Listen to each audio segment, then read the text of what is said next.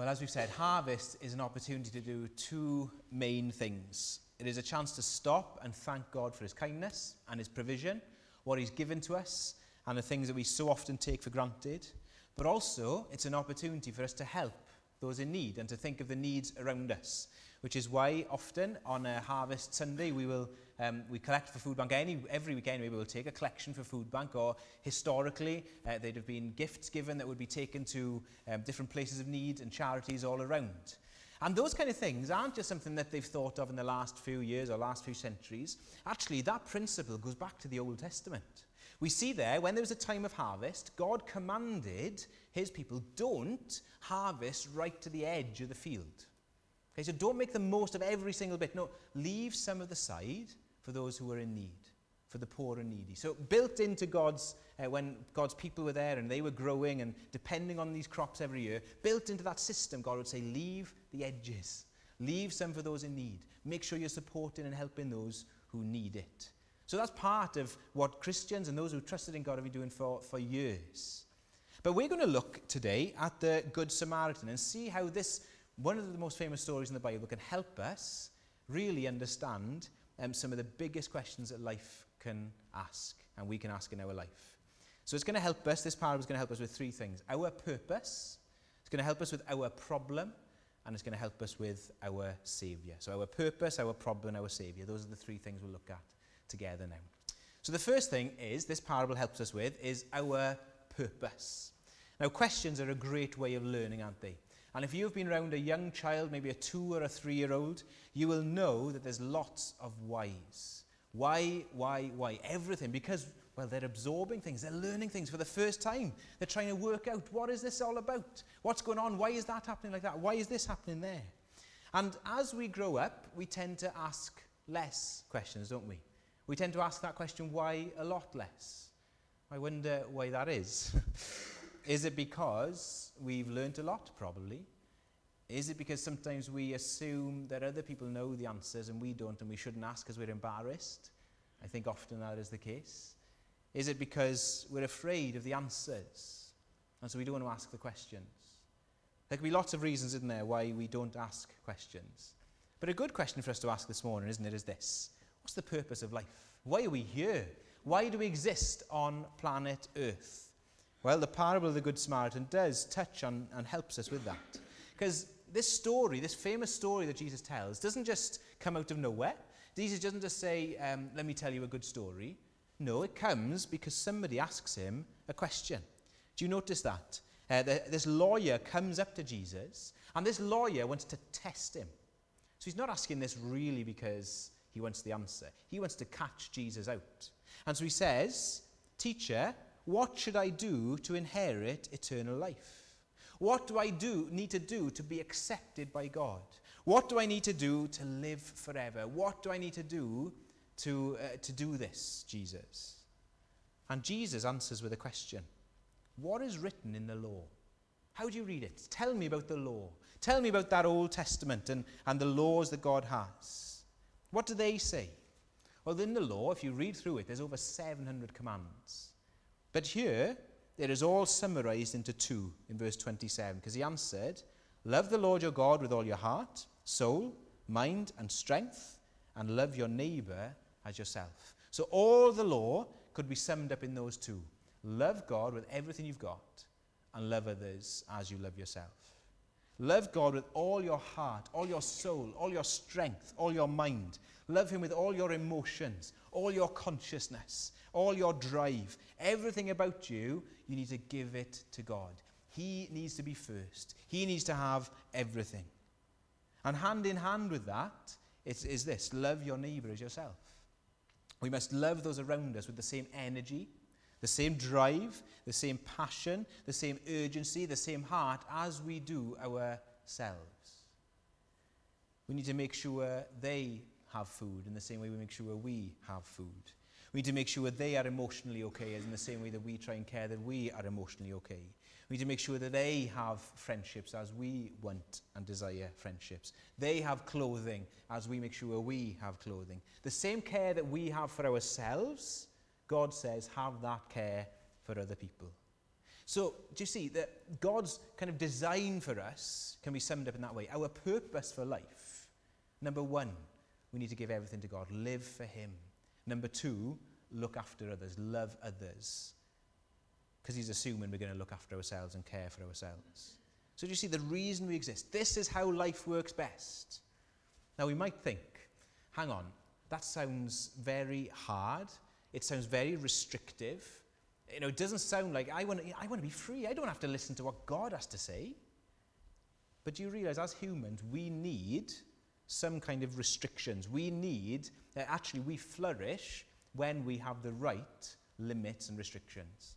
An example would be athletes. You look at an athlete running, yeah, or throwing, or swimming, and those are the peak of their game, those are the top of their game, aren't they, when they see them running, they're just gliding, they're, they're flying. Not literally, but they are going so fast. Or a swimmer who's been working really hard on their technique and everything, they are just so, you know, they just go so fast, so smooth. Do you see what we see there? What's behind that freedom?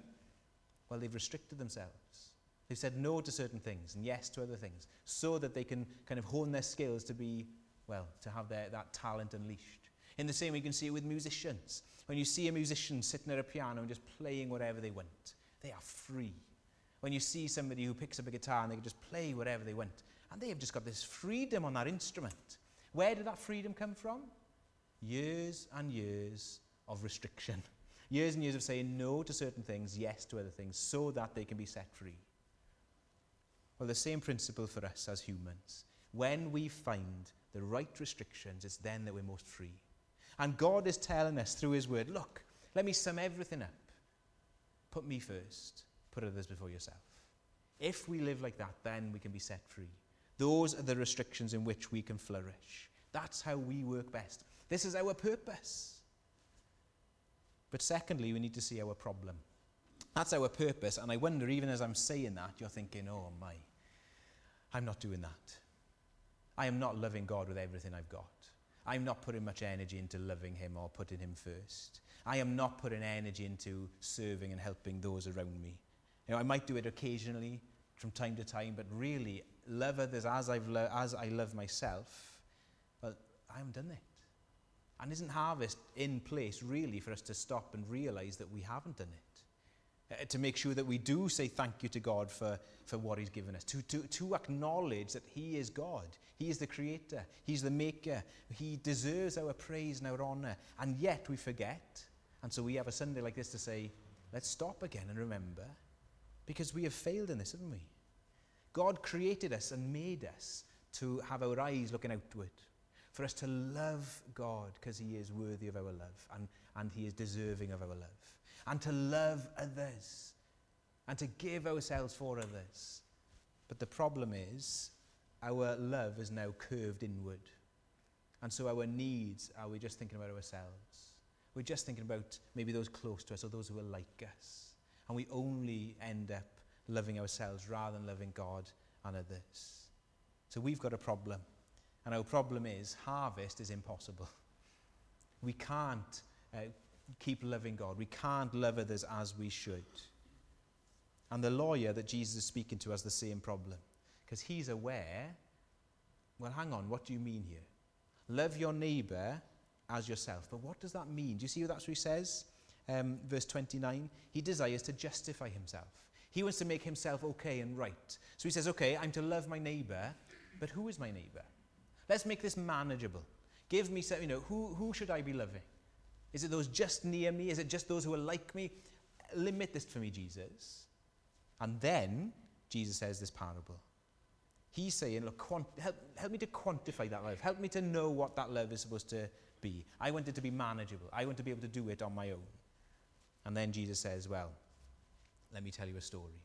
So this story is supposed to show us, well, really helps us unlock the, the key to what life is about, doesn't it?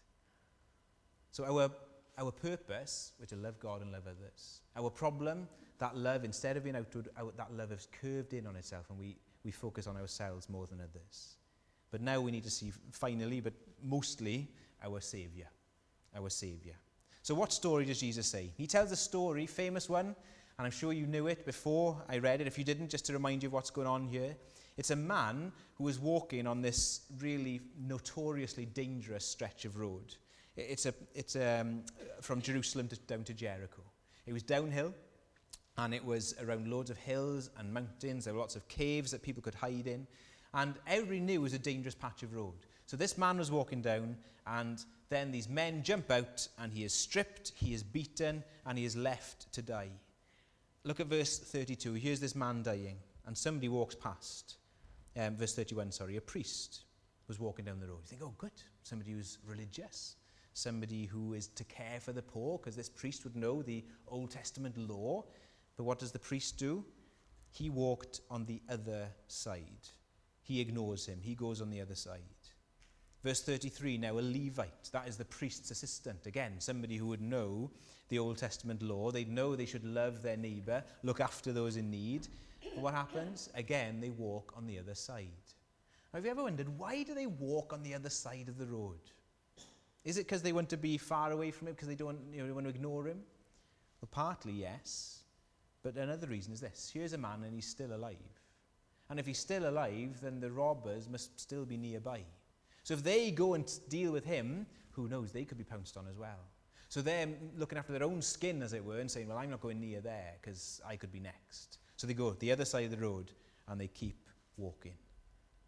So what happens next? Verse 33 But a Samaritan. Now, when we hear the word Samaritan, we think, oh, good, the goodies come. You know, the hero is here. But back then, there would have been a huge gasp at that point. A Samaritan. Samaritans were hated by the Jews. They had different beliefs and they didn't speak to each other and they were really despised and looked down on. So when Jesus would have said the Samaritan, instead of like a, ah, there would have been a, and a kind of almost like a, not pantomime boo hiss, you know, that kind of thing. Oh no, not a, not a Samaritan. What's going to happen here? They hated the Samaritans.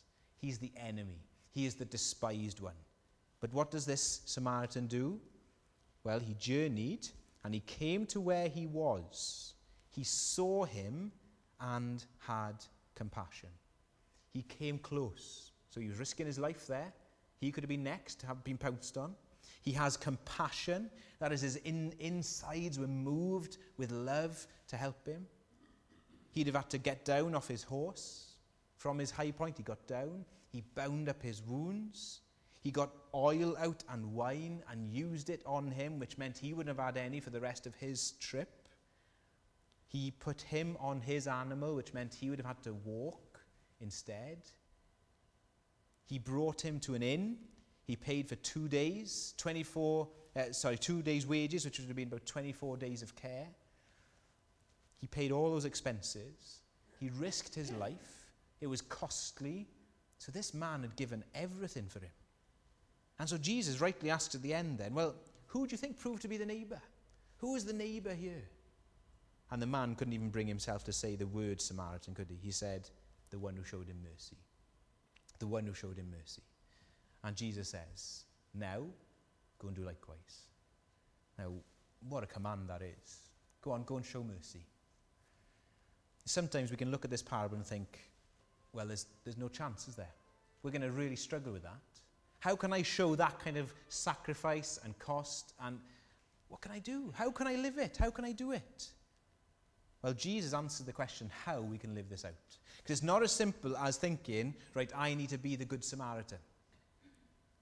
See, Jesus um, here is answering a question, remember. This man wants to limit who his neighbours are. He wants to justify himself. We're told that. So I want to do this. So what do I need to do, Jesus? How many people? Who's my neighbour? And Jesus' answer, first of all, is this anyone is your neighbour. The person you most dislike, the person you look down on, the person who you think doesn't deserve anything, they're your neighbour. Those people who you might not naturally get on with, those people who you struggle with, they're your neighbour. Not just those who are exactly like you. You're to love them as you love yourself. You're to have this love and compassion and generosity to them. You need to give sacrificially it's going to cost you. It's going to make you uncomfortable. It's going to take time out of your life. And again, we think, well, how? How are we supposed to do that? Well, look at this uh, passage again.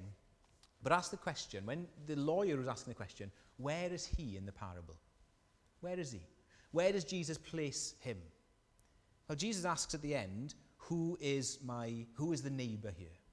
And he asks, who is my neighbor? Yeah? So the Samaritan is the neighbor. That's the answer. The Samaritan is the neighbor. So the lawyer is the man on the floor, receiving this love from his enemy. He's the one left for dead. He's the one who couldn't help himself. And so the neighbor was being kind to him. Who is my neighbor? He is, the one who's helping you. He's being more neighborly. He's the one who's showing you care. So, where is, is the lawyer in the parable? He's on the floor. He is helpless. And verse 33 shows us this the Samaritan had compassion. That word is only used of Jesus in the New Testament. Only Jesus is told to have that feeling towards others, or in another parable where it's um, the person is God in the story, the king. So that is showing us something, isn't it? It's showing us how can we be go and do likewise. How can we be like the Good Samaritan? We need to realize where we are in the story. We need to realize that we are the man who can't help ourselves. We're the one who is helpless. Now, in, interestingly, isn't it, in the parable, there's two religious people, and they fail to help. See, that shows us religion can only go so far. We know that loving others is a good thing to do. We know that giving sacrificially for others is the right thing to do. But why don't we do it? Why do we struggle so hard? Because commands aren't enough. Our hearts need to be changed. Our hearts need to be transformed to see uh, something about ourselves before we can truly love others. Because isn't it true that often when we try and love other people, we can always we can almost do it for the wrong reason. Why is it that um, so often we want to do we can end up doing voluntary work, but then we want to make sure that everybody knows we've done it. So we post it on social media whatever so people can see. Or why is it that when the buckets are being shaken outside Tesco we give because it's so noisy and we don't want to look like we've not given. And so we give to save face.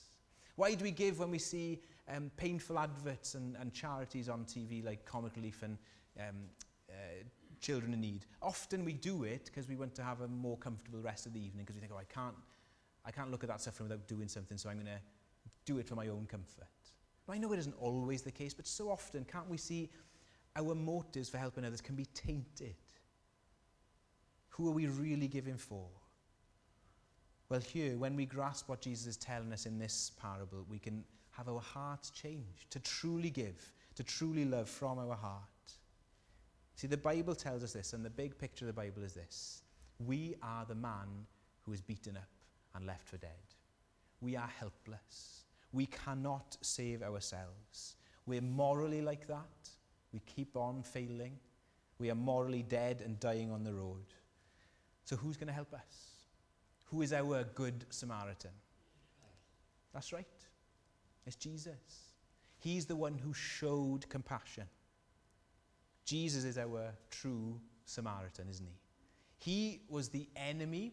The Bible tells us that naturally we're enemies with God now because we ignore him, we hate him, we don't want to follow him.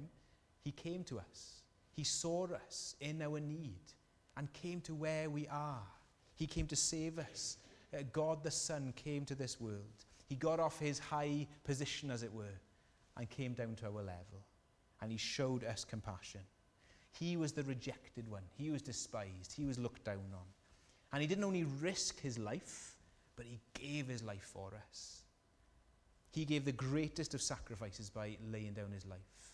It didn't cost him just two days' wages, but it cost him everything. And Jesus came to save us in our need because we couldn't save ourselves. And when we realize that we have been the recipients of that kindness and grace, it's then we say, well, if God can love me like that, then I can love others. When I am filled up with that love, then I don't need to serve others to get them to love me. I can just give, give, give because I'm so aware that God has loved me and I'm so secure in his love.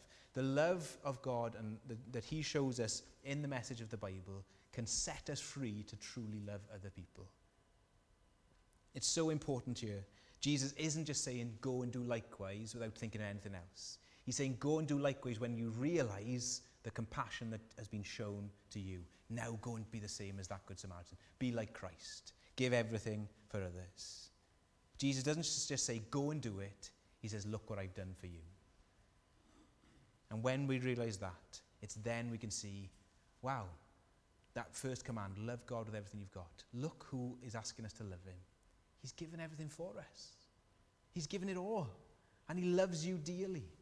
Now, maybe you're here this morning thinking, well, does God really love me? Could he really love me?